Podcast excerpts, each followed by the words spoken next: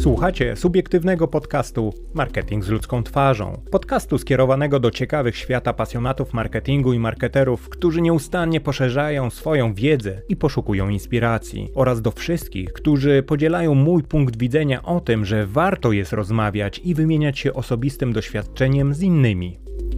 Gościem odcinka jest marketing manager obszaru Eastern Europe, mój przyjaciel Piotr Szymaniak. Piotr od blisko 6 lat z powodzeniem zajmuje się marketingiem marki, której produkty znajdziecie w wielu domach Europy i nie tylko. W podcaście usłyszycie m.in. o tym, dlaczego na rynku Eastern Europe należy nieustannie budować swoje kompetencje na tak wielu obszarach. Jak zróżnicowanie potrzeb i przyzwyczajeń klientów w krajach Eastern Europe wpływa na dobór narzędzi w marketingu. Dlaczego w Europie nie działają te same kanały? A także o wiele, wiele więcej o marketingu produktowym i narzędziach wprost z ust wieloletniego praktyka. Zapraszam do wspólnego spędzenia czasu i wysłuchania odcinka zatytułowanego Szeroki temat marketingu Eastern Europe. Różny konsument i różne narzędzia. Ja nazywam się Andrzej Wierzchoń, a moim gościem jest Piotr Szymaniak. Posłuchajcie naszej rozmowy.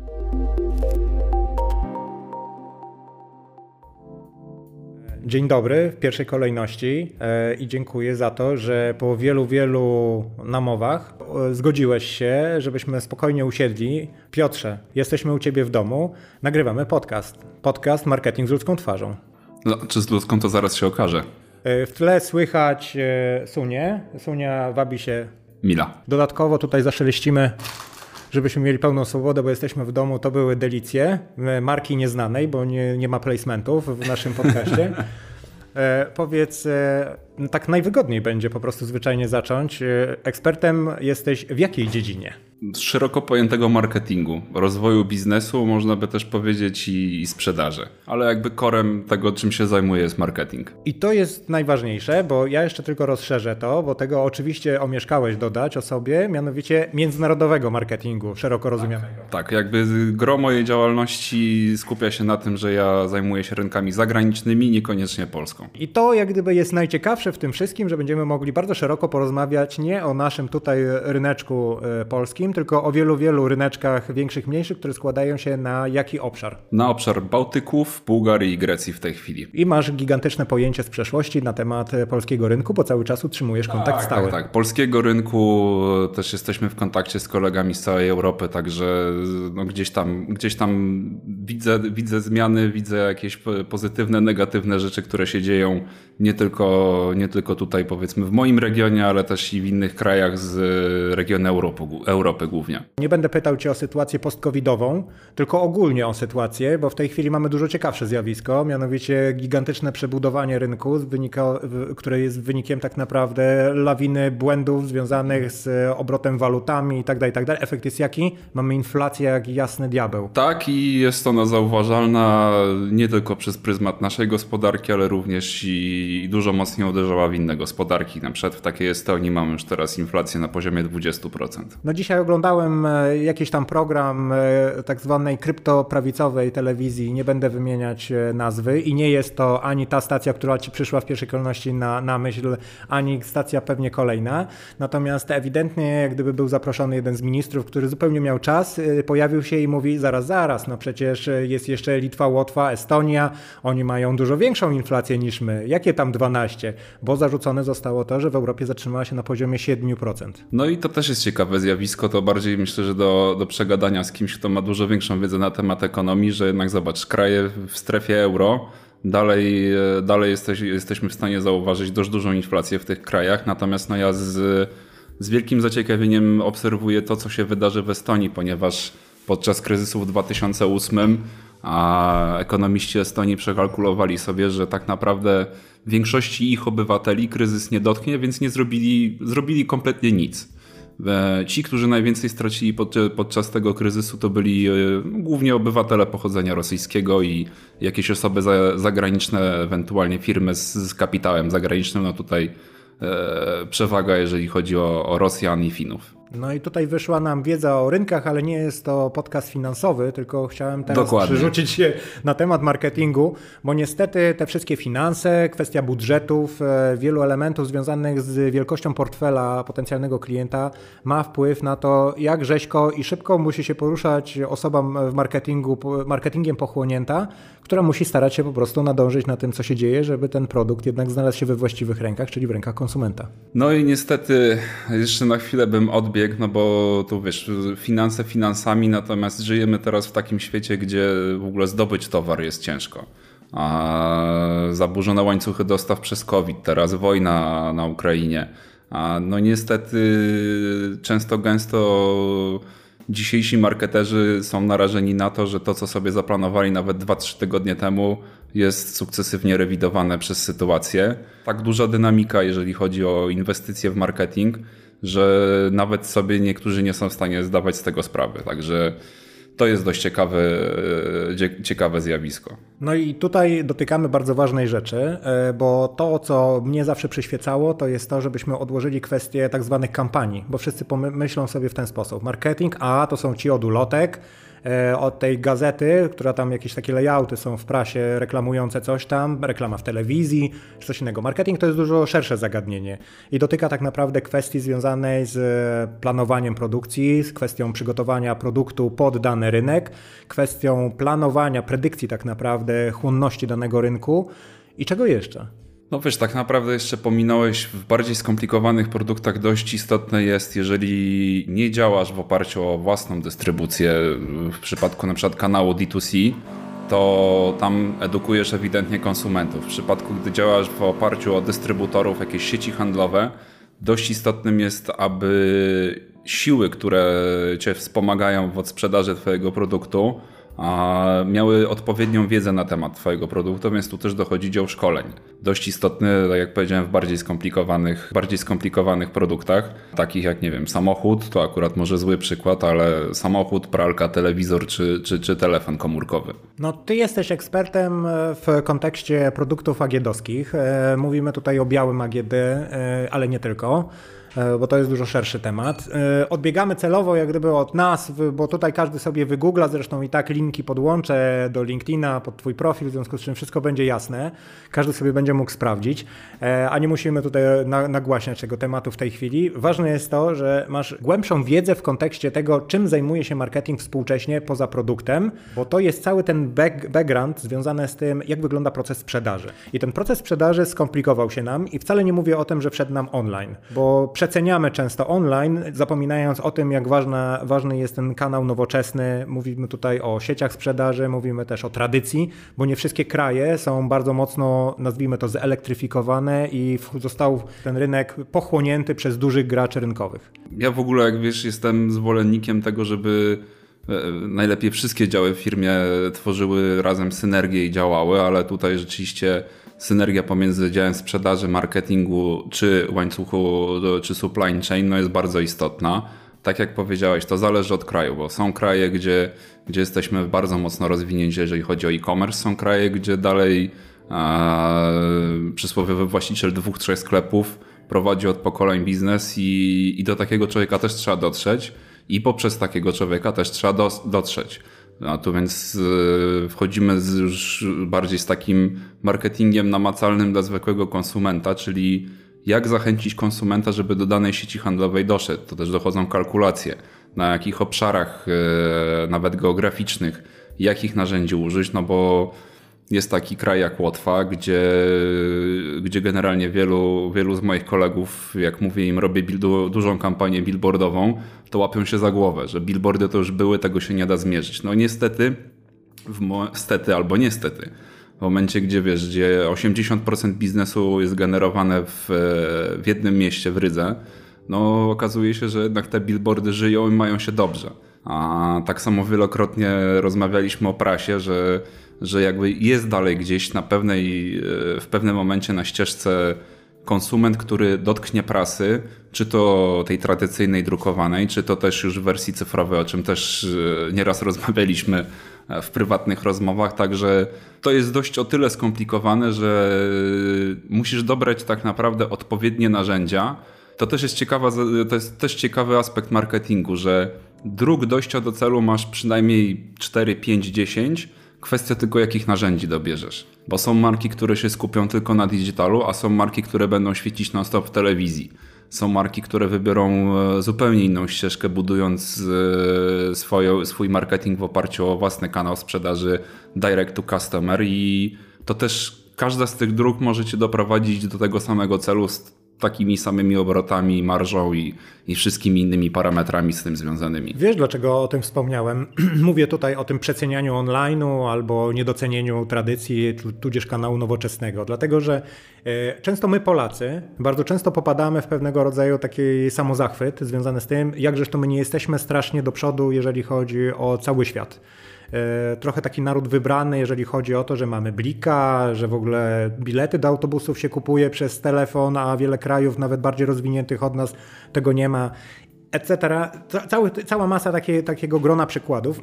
Natomiast w rzeczywistości jest tak, że ja uważam, trzeba było się bardzo dokładnie zagłębić w to przede wszystkim, kim ten konsument jest i jak on tak naprawdę patrzy na świat. Bo czy to w rzeczywistości dla marketera, takim jakim ty jesteś, ma znaczenie, w jaki sposób ty docierasz, czy efekt się liczy? Wiesz, tak naprawdę no, dla mnie może mieć znaczenie jako osoby, która ma jakąś tam ambicję zrobienia czegoś więcej, lepiej, inaczej Natomiast no, gdzieś y, w momencie, gdy prowadzisz biznes, no, na końcu liczy się cyfra. I, i to, czy to trzesz do, nie, do, do klienta ulotkami, czy w inny sposób, no to to już jest kwestia tego, jak dojdziesz do celu, czyli o tej ścieżce. Tak, i, i też zgadzam się, że, że rzeczywiście Polska jest dość specyficznym rynkiem i, i rzeczywiście w pewnych aspektach może jesteśmy do przodu, ale to też zależy od branży, wiesz, bo, bo na przykład jest taki rynek jak Czechy, gdzie generalnie ludzie się przyzwyczaili, wchodzą wiesz, do wyszukiwarki, a, jakiej tam używają i szukają czegoś. No to szukają w Google. W Czechach mieliśmy taką sytuację, że, że 50% rynku należało do Google, a 50% do lokalnej wyszukiwarki, więc jakby to też pokazuje, wiesz, aspekt. Yy, jak musisz dobierać odpowiednie narzędzia do odpowiedniego rynku. I to jest właśnie ten punkt, w którym chciałem e, się zatrzymać na chwilę, dlatego że to jest dokładnie to miejsce, gdzie dialektyką doszliśmy do pewnego rodzaju wniosku. Mianowicie to, że my jesteśmy bardzo daleko, wcale nie oznacza, że sami nie jesteśmy dość skomplikowani i dziwni względem innych rynków. Inne rynki na nas też w ten sposób patrzą. No wiesz, to nawet przez pryzmat syndykacji kontentu widać. Co, mhm. to, coś, co na przykład jest standardem za granicą a, i wszyscy retailerzy z tego korzystają łatwo się integrujesz. Na innych rynkach okazuje się, że, że masz do wyboru 5, 7 czy 10 narzędzi, z których możesz korzystać i każde jest dobre. A są rynki, gdzie w ogóle nie jesteś w stanie dalej, mimo tego, że mamy 2022 rok, a sensownie mm, zauploadować swoje informacje o swoim produkcie na stronę. I kontrolować w jednym miejscu. Jako I kontrolować w jednym miejscu, bo też yy, zawsze trzeba sobie też zadać pytanie, jaki właśnie to, to jest też istotne. Czego oczekuję jak będę to kontrolował i jakiego efektu się spodziewam. Bo możemy, wiesz, mieć 10 e, platform, narzędzi do mierzenia, analizowania, tylko co później? No, wyplujesz sobie Excela o wielkości 5 giga, czy nawet 10 giga, kto to przeanalizuje, a przede wszystkim kto to przeanalizuje sensownie.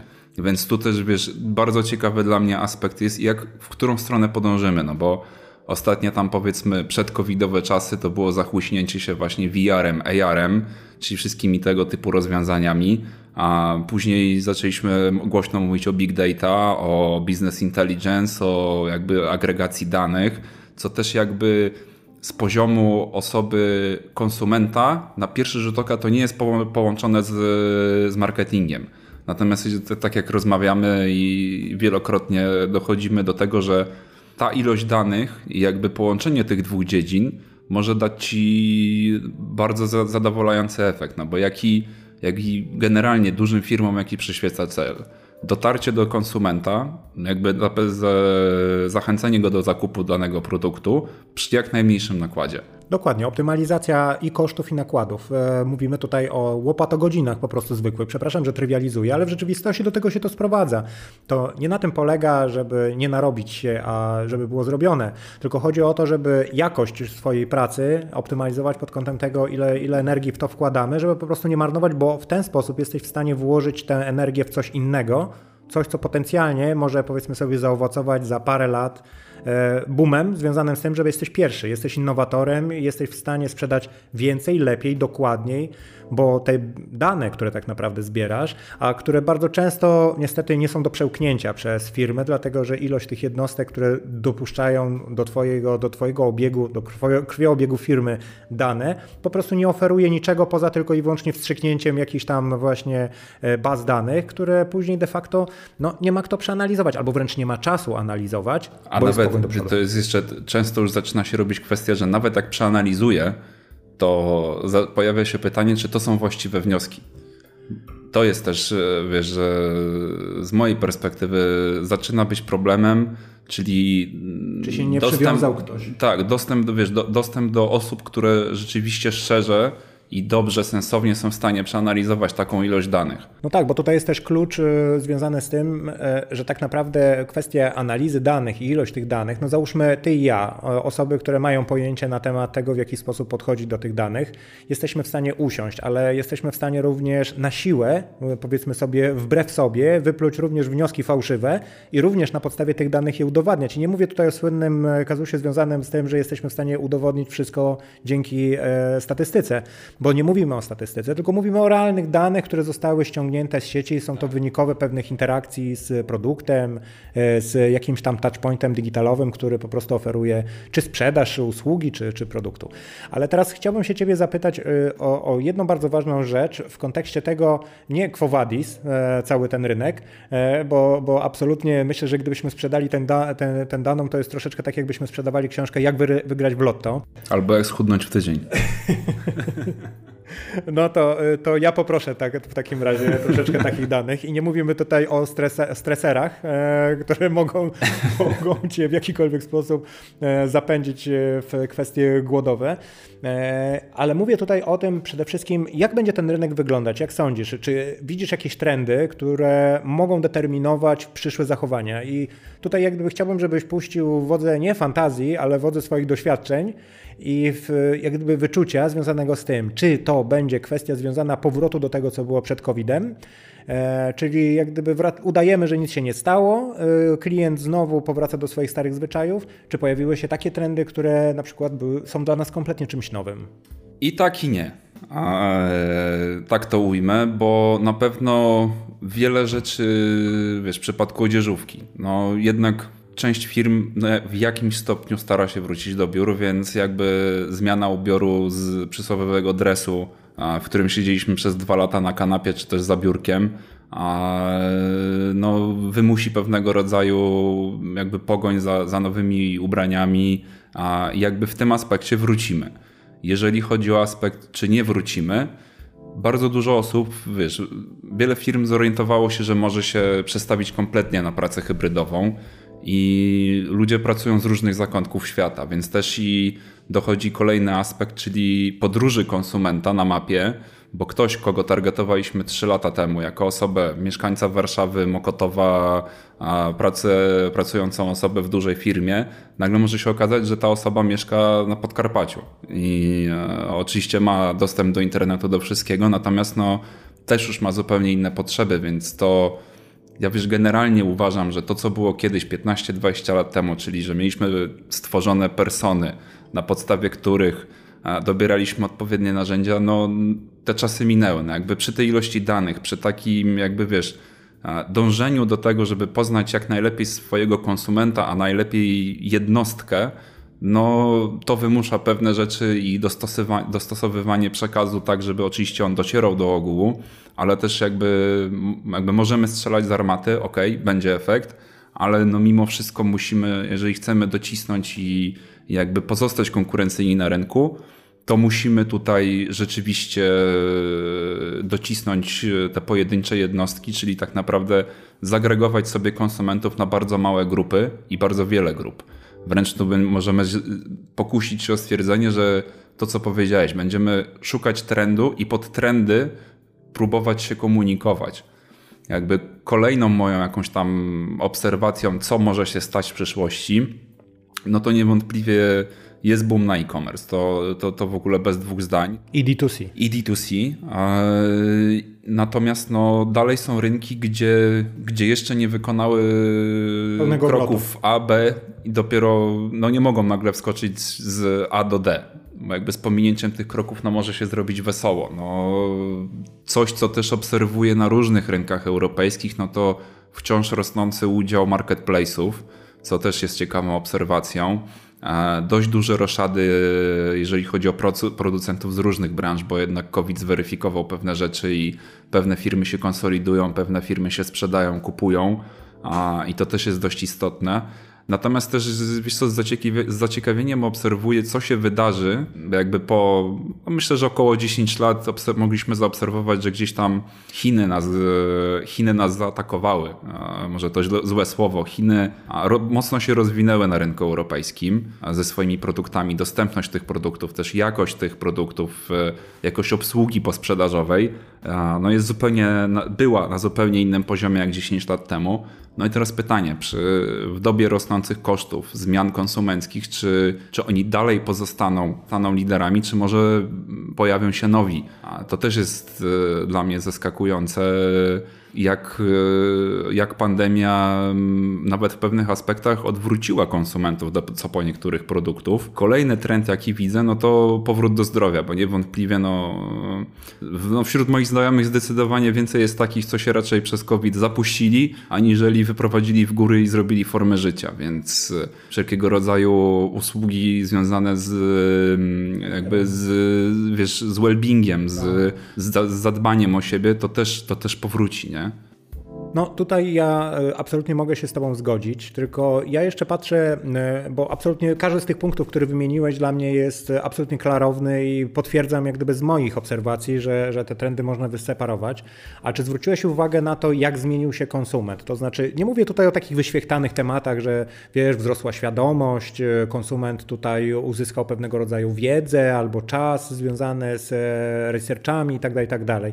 To jest po prostu lepsza znajomość narzędzi, które do, były, tylko po prostu nauczyli się ludzie z tego korzystać. Mówię tutaj bezpośrednio o tych, którzy przygotowują się do procesu zakupowego. Mniej moim zdaniem e, to jest taki chyba też dosyć jaskrawy trend, jest ad hocowych zakupów jakby proces zakupowy wydłużył się e, w kontekście tych krótkotrwałych decyzji wcześniej, ale nie przedłużył się w kontekście tych, które już były długie. Czyli raczej dobiliśmy do tych bardzo długich procesów, które prowadziły do na przykład, nie wiem, tam rok czasu potrzeba e, do tego, żeby zakupić ekspres do kawy. Czyli na jedne święta Bożego Narodzenia jadę do rodziny, sprawdzam jaki mają ekspres, mówię, no dobra, zbieram przez rok i na następne święta, jak do mnie przyjadą, to będę miał już lepszy od nich.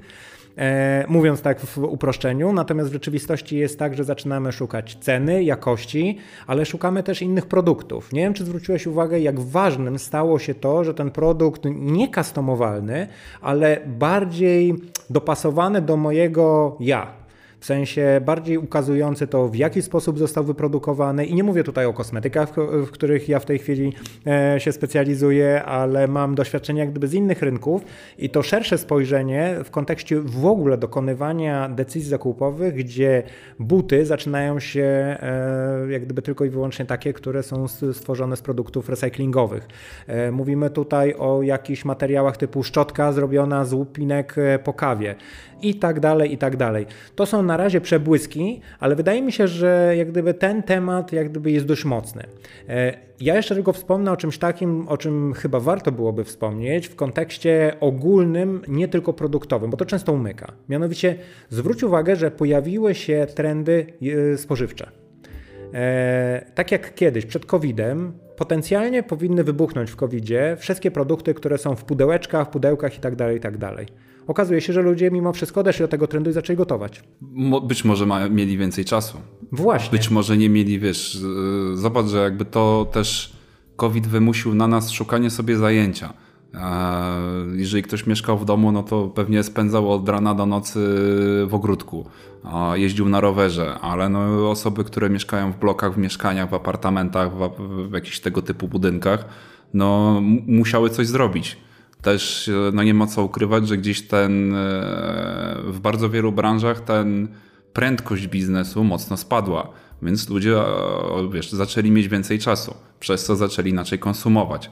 W przypadku wspomnianych przez siebie ekspresów też mogli zacząć szukać czegoś innego, bo mieli więcej czasu. Też pytanie, na ile to było związane z poszukiwaniem bardziej dopasowanego produktu do siebie, a na ile to było związane z nasyceniem rynku danym produktem.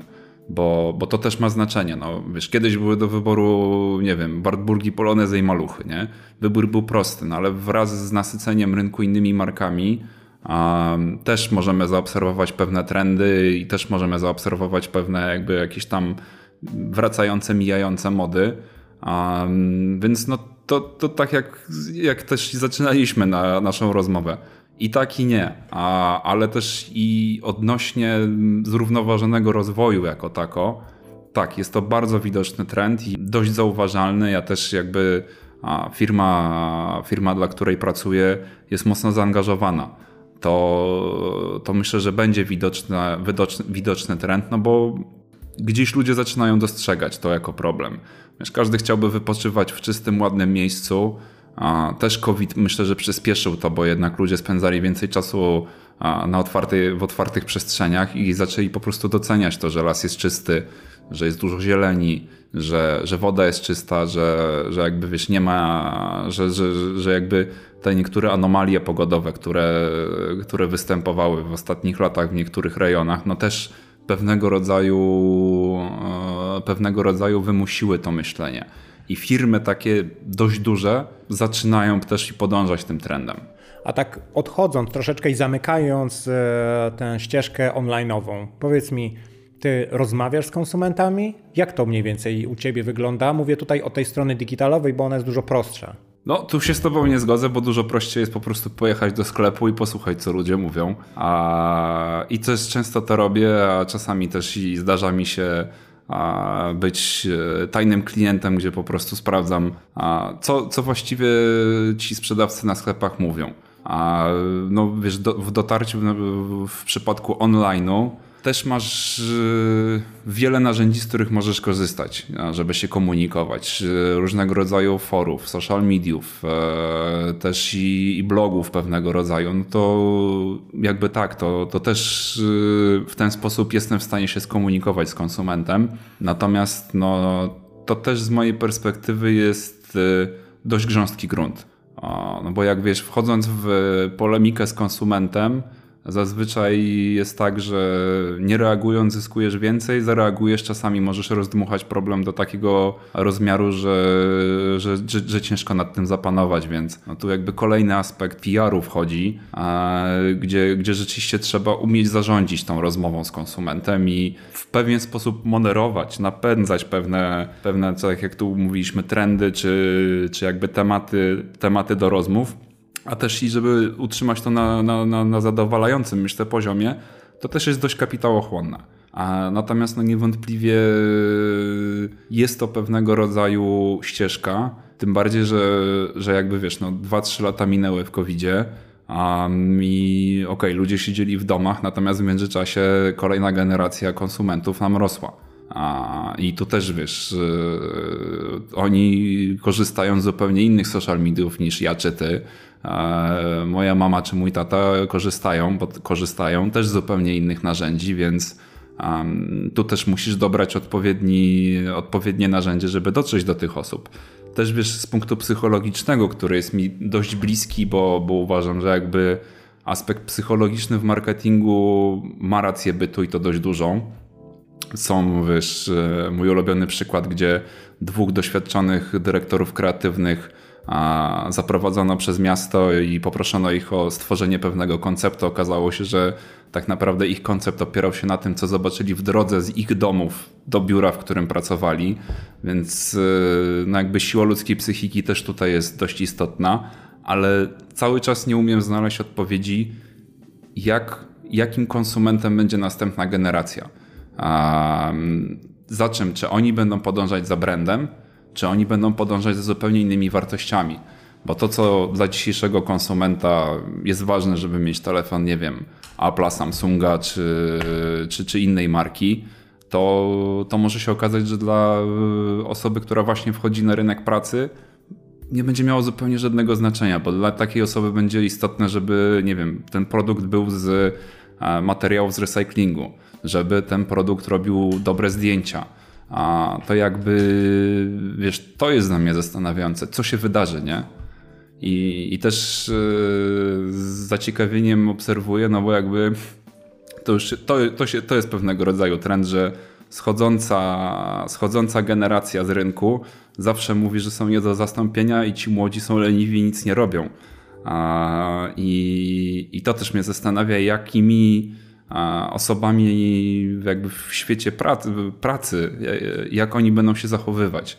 Czy, czy, czy, czy znowu się pojawi jakiś trend, że, że będziemy pracować wiesz, po 12, 14, 15 godzin, czy będą to zupełnie raczej pewnie, raczej będą to właśnie osoby, które będą cenić sobie czas spędzany z bliskimi, a obcowanie z naturą, nie wiem, jakieś zupełnie inne wartości. Czyli jakby cieszenie się życiem, a niekoniecznie pogoń. I to jest, i to jest taki punkt, że, to znaczy, tak jeszcze nawiążę tylko do jednej rzeczy, mianowicie ten sprytny e, chwyt związany z tym, że łatwiejszy jest online właśnie doprowadził nas do fajnej, fajnej konkluzji związanej z tym, jak właśnie przeceniany jest albo niedoceniony właśnie offline.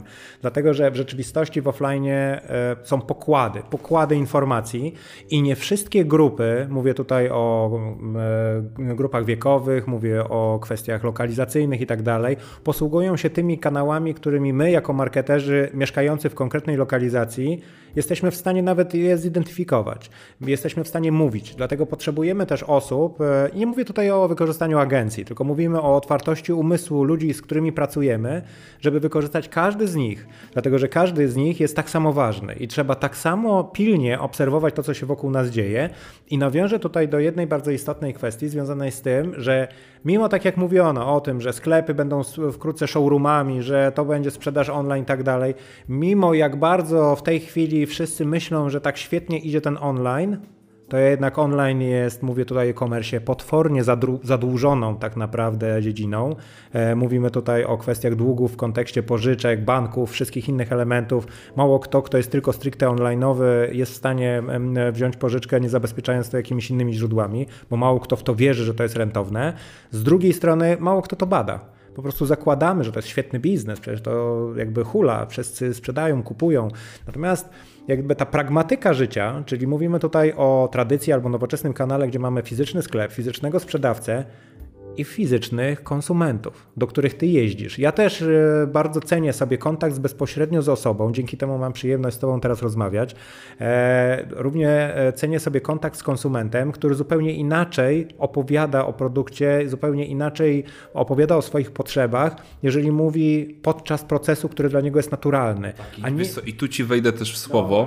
Bo, bo jakby myślę, że dalej w przekonaniu wielu konsumentów a mm, możemy zauważyć to, co żeśmy zauważali 5 czy 10 lat temu, że oni są przekonani, święcie przekonani o tym, że w online kupią taniej.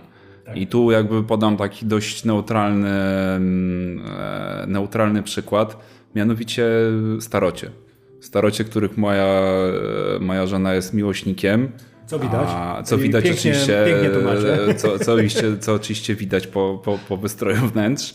Um, jakby no, pojawili się już gracze, którzy starociami zaczęli handlować w online. Natomiast często gęsto, jak pojedziesz, nie wiem, e, do, do pana w miasteczku gdzieś we Włoszech, który prowadzi antykwariat, ten sam produkt jesteś w stanie kupić już w tej chwili nawet 5, a nawet 10 razy taniej niż w online.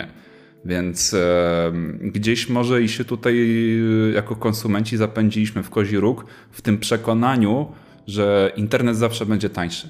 No bo nie analizujemy aż tak głęboko, to znaczy ludzie właśnie to, co powiedziałeś, zakładają, a bardzo często okazuje się na przykład na tym nieszczęsnym Allegro jest drożej niż na D2C e, tego samego sprzedawcy. I na odwrót. I na odwrót. E, po prostu nam się przestaje chyba chcieć, wiesz? E, ja odnoszę takie, takie wrażenie, że mimo gloryfikacji tego, jak konsument stał się świadomym, to jednak mimo wszystko zaczyna chodzić bardzo utartymi ścieżkami. I nie chodzi ścieżkami, które wydeptaliśmy my, marketerzy dla nich, po to, żeby wskazać im lepsze rozwiązania, bo dajemy im wizardy, dajemy im kreatory, dajemy im wszelkiego rodzaju narzędzia, dzięki którym są w stanie sobie stworzyć, ale po prostu czasami ci ludzie nie chcą sprawdzać. Jadą w to miejsce, w którym byli poprzednio. Mówimy tutaj o naszym takim znakomitym miejscu, które zdominowało horyzont online'owy. Mówię tutaj o Allegro.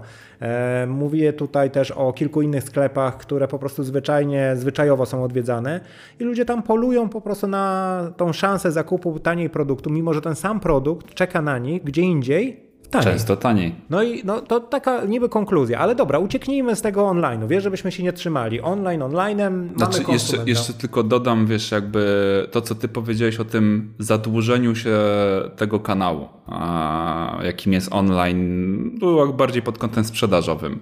Stąd może być właśnie to, co powiedziałem, czyli rosnący trend na marketplace'y. Też jest jakby, wiesz, dostęp do graczy, którzy no nie wiem, no wiesz, ktoś, taka osoba, która ma dwa, trzy sklepy gdzieś w małej mieścinie, yy, daleko, daleko stąd, daleko od Polski, no wejście jakby na marketplace to otwiera gigantyczne drzwi do, do nowego konsumenta, czy jakaś mała manufaktura z Portugalii. Jeżeli, jeżeli wiesz, jeżeli jesteś w stanie wejść w ten ekosystem a mentalnie, jako osoba, która jakby była sobie rzemieślnikiem i Bo całe technologicznie życie. jest to bardzo proste. Tak, to, to jakby bariera wejścia już też jest dużo mniejsza. Też jakby a, też z mojego punktu widzenia trzeba sobie uświadomić, że że jakby to nie, jest, to nie jest złe, że jesteś tylko na marketplace, czy to nie jest złe, że jesteś tylko w konkretnym sklepie online'owym, bo, bo czasami to nawet może być zdrowsza i fajniejsza ścieżka dla twojego produktu, marki czy, czy usługi. Tak, ale właśnie to zachłyśnięcie się kwestią związaną z jakby pozorną dywersyfikacją, typu muszę utrzymywać coś, co mnie tak fizycznie podtrzymuje, tak optycznie mnie też podtrzymuje, pod tytułem mam sklepy, jestem fizycznie gdzieś obecny i tak dalej, e, czasami blokuje niektórych, którzy mogliby swobodnie rozwinąć się dużo szerzej, dużo lepiej, dużo szybciej, bo ci sami, którzy siedzą w jednej lokalizacji, sprzedają per jeden konsument, mogą tę samą pracę wykonać i sprzedają per 100 albo 1000 osób, bo to jest dokładnie ta sama praca. Z drugiej strony uważam też, że jakby skonkurowanie tego online'owego rynku czasami prowadzi do takich sytuacji, że ludzie nie wiedzą w ogóle jak zapytać o pewne rzeczy, czyli póki tego nie zobaczą fizycznie, nawet nie wiedzieli, że coś takiego istnieje. No i tutaj efekt ropo. No i doszliśmy, doszliśmy do tego miejsca. No dobra, ale w końcu odejdźmy od tego online, bo, bo jakby zanudzimy też e, słuchaczy, którzy nie są online'owi, jak już ich mieliśmy przekonać do tego. Temat rzeka. No. Temat rzeka i nie na jeden podcast, ale ty z punktu widzenia takiego pragmatyka, bo bardzo cenię w tobie to, jak bardzo pragmatycznie podchodzisz do rynku e, i bardzo cenię w tobie to, jak głęboko próbujesz dojść tego, gdzie tak naprawdę ten konsument jest, bo wielokrotnie rozmawialiśmy o tym, jak trudne jest dotarcie do fizycznego konsumenta w sposób bardzo namacalny, czyli musisz pojawić się w sklepie, musisz do tego sklepu odpowiedni produkt dowieść, sprofilowany produkt o odpowiedniej ilości, musisz ten produkt skomunikować różnymi źródłami, już mówię o offline w tym momencie. I jak gdyby powiedz mi, czy w tej chwili w ogóle jest sens yy, zabawy polegającej na tym, że konwertujesz online na offline, jakby cały ten proces jest w jakikolwiek sposób badalny, bo moim zdaniem ten proces gdzieś się urywa i to jest jakaś fantasmagoria, że tam jakieś cookiesy, które niedługo będą nam odcięte, bo będzie first party data, yy, z czego tak, nadal wszyscy śpią i, i, wszyscy myślą, że te dane będzie można nadal sobie zbierać gdziekolwiek i jakkolwiek.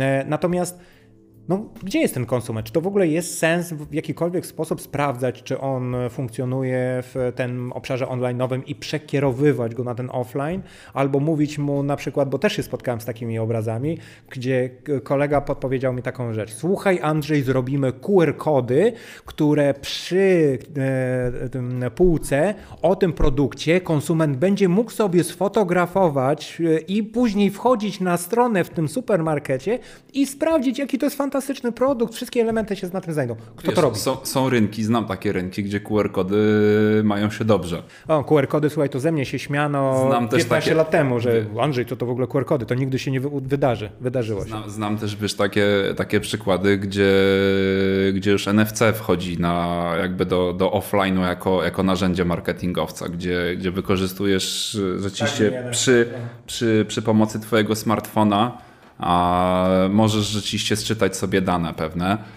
Czy to się przenika dalej? Moim zdaniem tak, no bo wiesz, wiele rozwiązań cyfrowych zaczyna być widocznych na półce sklepowej. też pytanie, jak się ten konsument y, będzie dalej zachowywał w, w tym offline. Ja też miałem ciekawą y, historię w zeszłym roku, podczas y, gdy prowadziłem proces rekrutacyjny. Mm, spotkałem przefantastycznych ludzi z bardzo jakby wiesz, otwartą głową i, i nastawionych na osiąganie celu jakby szeroko myślących. I zdecydowana większość z tych osób w momencie, kiedy dostawali zadanie, nieograniczony budżet, y, wypromuj to, zapominała o offline. I, I, to jest właśnie też zastanawiające, że, że gdzieś rzeczywiście zapędziliśmy się być może w tym online, a zapomnieliśmy o offline. W 100%. W 100%. Tutaj w tle słychać Sunię, która się bawi uporczywie piłeczką, niech się bawi. E, natomiast e, i nas tutaj też zaczepia, rozpraszając bardzo dobrze. Rynek jest bardzo szeroki i też bardzo rozpraszający. E, jeżeli chodzi o kwestie tych impulsów, które docierają do konsumenta. Powiedz mi, jak teraz mniej więcej patrzysz po tych wielu, wielu latach spędzonych, to jak to zderzasz z praktyką? Czyli jesteś w stanie dokonywać predykcji, czy cały czas trzeba być czujnym jak ważka e, i te plany powiedzmy sobie takie kiedyś robiono na 3 lata, bo pamiętam takie budżety, które, w których planach nie było 3, 6, 12. Nawet i na więcej. No właśnie. Czy to jest sens właśnie w tej chwili podchodzi? Czy, czy to w ogóle tego rodzaju strategiczne podejście związane z predykcją gdzieś tam powiedzmy sobie pięcioletnich planów e, rozwojowych w ogóle ma sens? Wiesz co, ma sens, natomiast z zupełnie innej perspektywy. A jakby to jest też coś, co obserwuję mm, dość często ostatnio, że rynek jakby trochę transformował i ludzie rzeczywiście przestawili się z tego myślenia 3-5 lat na myślenie tu i te, jakby co będzie za miesiąc, dwa, trzy, pół roku, a nawet tu i teraz. To jest to, o czym mówiłem, że, że jakby dzisiejsi marketerzy no niestety zmienność jest tak duża, że z dnia na dzień mogą wywalać sobie całe plany kampanijne i przestawiać się na zupełnie inne. E, natomiast gdzieś, e, wiesz, no, zarówno ty, jak i, i, i ja po wielu latach w różnych firmach, w bardzo dużych, mniejszych, średnich, gdzieś tam przy tych długoletnich planach dość istotne było konkretnie, jak osiągniesz cel ile zużyjesz pieniędzy, jakich narzędzi użyjesz. Myślę, że teraz istotniejszym w długofalowym planowaniu jest zaczęcie od celu i dopiero na bazie tego celu wychodzenie, wracanie do początku, czyli nakreślenie pewnych kierunków długofalowych i dążenie do nich. W oparciu oczywiście o trendy globalne, lokalne yy, i też i, wiesz, jakieś badania rynkowe, czyli odwrócenie trochę sytuacji myślenie długofalowo i strategicznie, ale bardziej przez pryzmat celu, który chcę osiągnąć. I czyli tu, tu mówimy bardziej o predykcji, a, predykcji miejsca, w którym chcę być za parę lat. I od dobieraniu podczas tej drogi odpowiednich narzędzi. A często też i zmianie pewnej strategii, natomiast no, mm, gdzieś tam trzymaniu się tej ścieżki bycia konsekwentnym. Ja też jestem tego zdania, że. Na co, na co wiesz, przepraszam, że ci jeszcze wejdę słowo, na co niestety wiele firm nie jest sobie w stanie teraz pozwolić, bo po prostu wiesz, tak duża zmienność czasami możesz wiesz, mieć pomysł, który rzeczywiście przyniesie efekt, doprowadzi cię do celu za 3 lata i za 3 lata zaczniesz zbierać żniwa. Natomiast no, w obecnej, przy obecnej dynamice rynku, czy będziesz w stanie wytrzymać psychicznie, albo czy właściciel Twojej firmy będzie w stanie wytrzymać psychicznie ten rajd do osiągnięcia celu. W pełni się z Tobą zgadzam i właśnie o tym zacząłem mówić. Absolutnie to, co powiedziałeś, pod tym się podpisuję. Tak również myślę o kwestii związanej z konsekwencją pewnego rodzaju planów. Jak gdyby nie mówię o stopniu bardzo głębokiej e, determinacji detali e, w tego rodzaju planach dalekosiężnych, e, natomiast te długofalowe, jak gdyby planowanie ma sens właśnie w kontekście celu i też konsekwencja do nich, no, znaczy dążenia do nich, to jest swego rodzaju inwestycja. Jeżeli myślimy w kontekście planowania jak o inwestycji, to w tym momencie będzie nam lżej niż o tym, czy zgadliśmy trend Bo wydaje mi się, że jeżeli jesteśmy dobrze przygotowani do podjęcia konkretnych decyzji, jesteśmy w stanie użyć odpowiedniego rodzaju argumentacji i być konsekwentni w tym, co robimy, w wykonaniu, a nie obserwowaniu i czekaniu, czy mieliśmy rację, czy nie, to w tym momencie jestem święcie przekonany, że na pewno to się może opłacić. Oczywiście drobne korekty, jak najbardziej, ale dobrze wyznaczony cel doprowadzi nas finalnie do odpowiednich jak gdyby efektów. Natomiast e, często ludzie moim zdaniem próbują rozhuśtać to i bardzo być responsywni. Jak gdyby ta dynamika rynku jest no jak sinusoida, góra, dół, zmienia się, prawo, lewo i tak dalej, i tak. Jak gdyby idąc tym tropem możemy tylko się rozchwiać, bo się rozbujamy jak wahadło po prostu i w konsekwencji jakby, wiesz, skakanie takie z kwiatka na kwiatek, y, szarpanie się w jedną, w drugą stronę może zaowocować tym, że jakby w dłuższej perspektywie twoja marka, twój brand ucierpi, bo gdzieś y, jakby to miotanie się pomiędzy różnymi kanałami, Mod rozwiązaniami trendami, doprowadzi, że, że, że, że, że wiesz, że no, może i utrzymasz awareness, ale w innych parametrach y, ci spadnie. No właśnie, dlaczego, powiedz mi, skąd to się bierze? Czy to chodzi o to, że, e, nie mówię tutaj, bo to zabrzmi tak jakbyśmy byli dziadkami, że tam, o, przychodzi nowe pokolenie marketerów i oni tam nie mają takich doświadczeń, jak my mieliśmy. To nie jest prawda, bo są ludzie, którzy są młodsi od nas i podziwiam ich jak gdyby przenikliwość, jeżeli chodzi o podejście, mózg, patrzenie na świat. E, są też tacy, którzy są starsi od nas i podziwiam ich, że jeszcze są na tym świecie i utrzymali się w jakimś cudowny sposób, bo ich myślenie jest właśnie takie, powiedzmy sobie, jak muszki owocówki, że tam powiedzmy sobie parę godzin nawet y, i troszeczkę zapominają o tym, gdzie byli. Także czytam ta wiewiórka, która zakopała orzeszek i już nie pamięta następnego dnia gdzie. Natomiast e, patrząc na to wszystko, to dlaczego ludzie o tym zapominają? Dlaczego gdyby idą mimo wszystko? Czy to nie jest kwestia kadry zarządzającej? Kurczę, weszliśmy na HR-owe tematy w ogóle.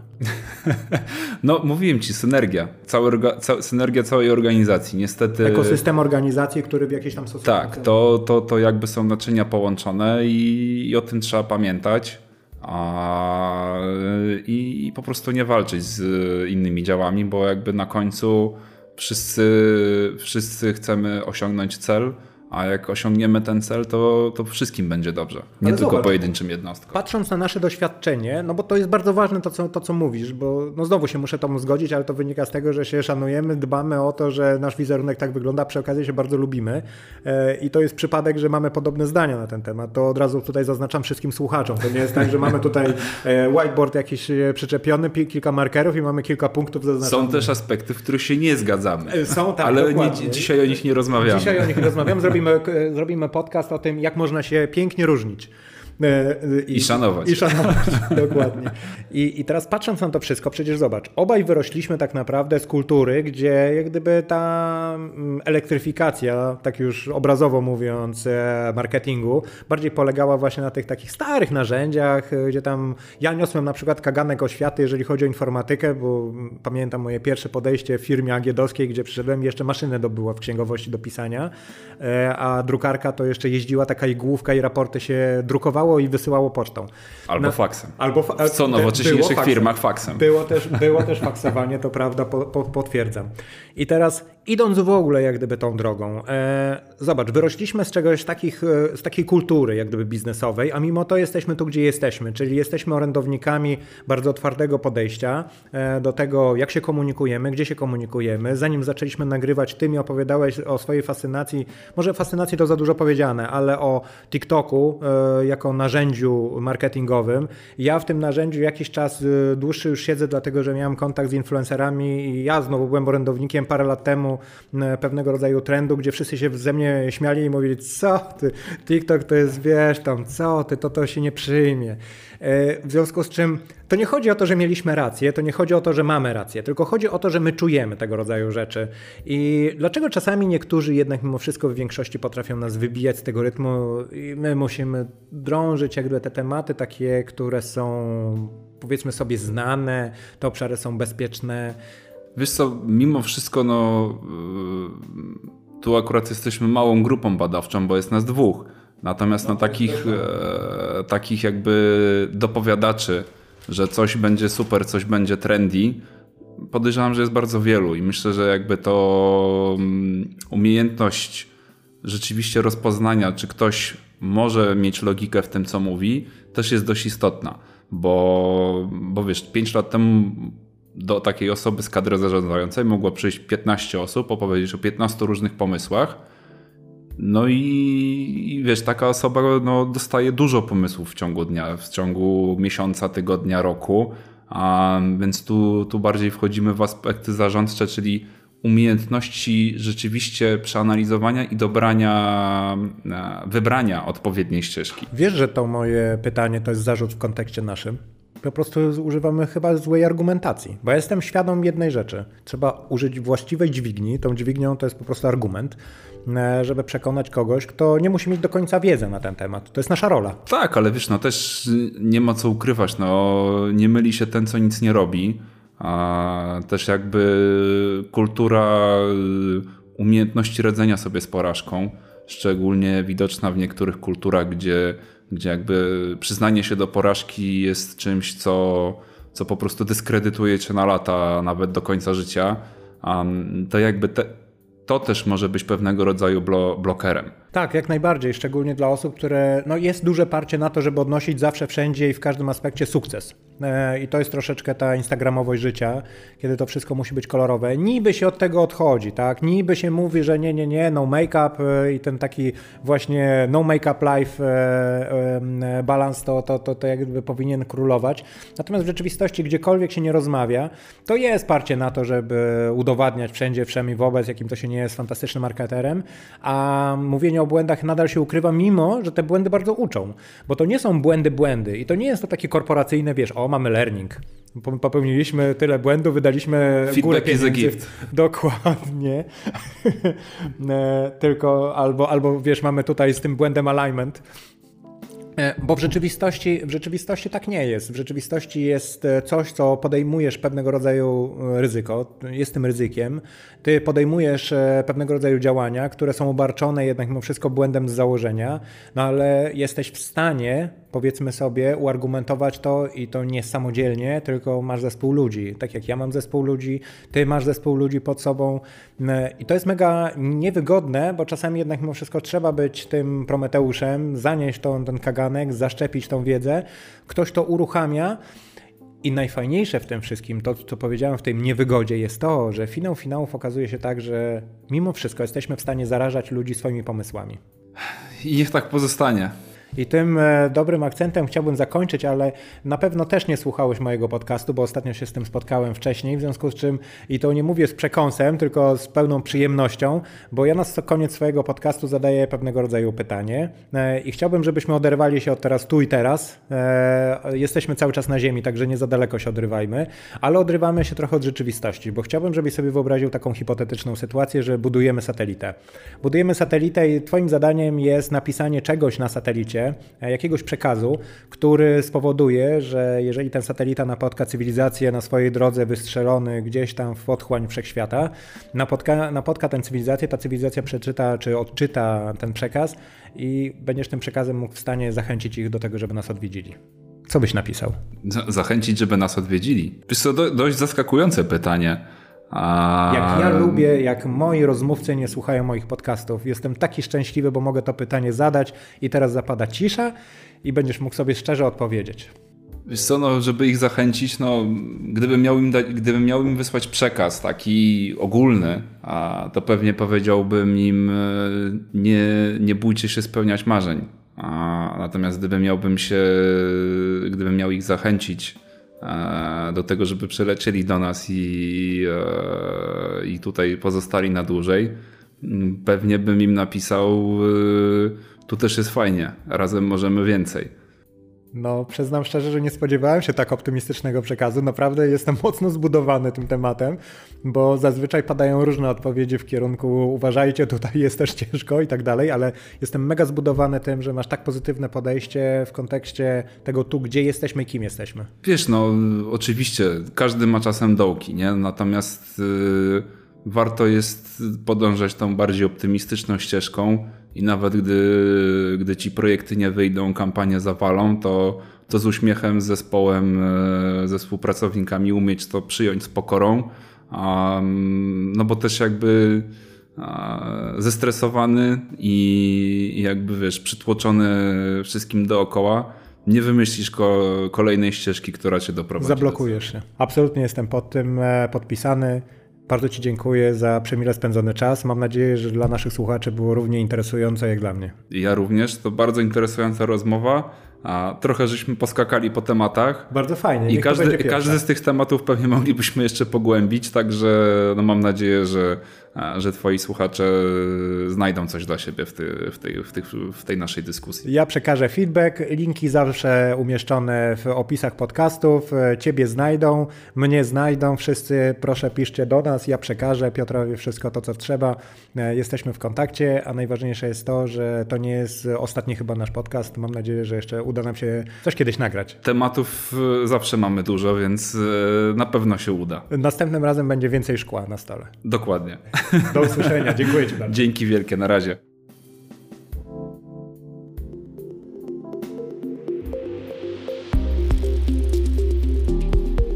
Wysłuchaliście przed chwilą 21 odcinka drugiego sezonu podcastu Marketing z ludzką twarzą. Odcinka zatytułowanego Szeroki temat marketingu Eastern Europe, różny konsument i różne narzędzia. Za mikrofonem jak zwykle Andrzej Wierzchoń, a gościem odcinka był mój przyjaciel Piotr Szymaniak, ekspert i praktyk, marketing manager krajów obszaru Eastern Europe. Dialog jest dla mnie bardzo ważny, dlatego jak zwykle zachęcam Was do bezpośredniego kontaktu i rozmowy ze mną. Jeśli macie jakiekolwiek pytania, uwagi, komentarze, możecie mnie znaleźć na LinkedInie. Wystarczy, że u góry strony w wyszukiwarkę wpiszecie Andrzej Wierzchoń. Możecie również pisać maile bezpośrednio pod mój adres andrzej.wierzchon.gmail.com Podcast ma oficjalny profil na Instagramie i Facebooku. Na Instagramie znajdziecie go wpisując marketing podcast podkreślenie.pl, a na Facebooku pod hasłem marketing z ludzką twarzą. Szczegóły i linki jak zawsze umieszczam w opisie tego podcastu. Tradycyjnie na koniec moje zaproszenie i zachęcenie Was do subskrypcji podcastu i wysłuchania poprzednich oraz kolejnych odcinków. Jeśli się Wam spodobały, dzielcie się informacją i linkami ze swoimi znajomymi. Będzie mi bardzo miło dzięki Wam dotrzeć do nowych słuchaczy. Odcinek dobiegł już końca. Dziękuję za wspólnie spędzony czas i do usłyszenia w kolejnych odcinkach podcastu Marketing z ludzką twarzą, subiektywnego podcastu o marketingu, rynku strategii i konsumentach.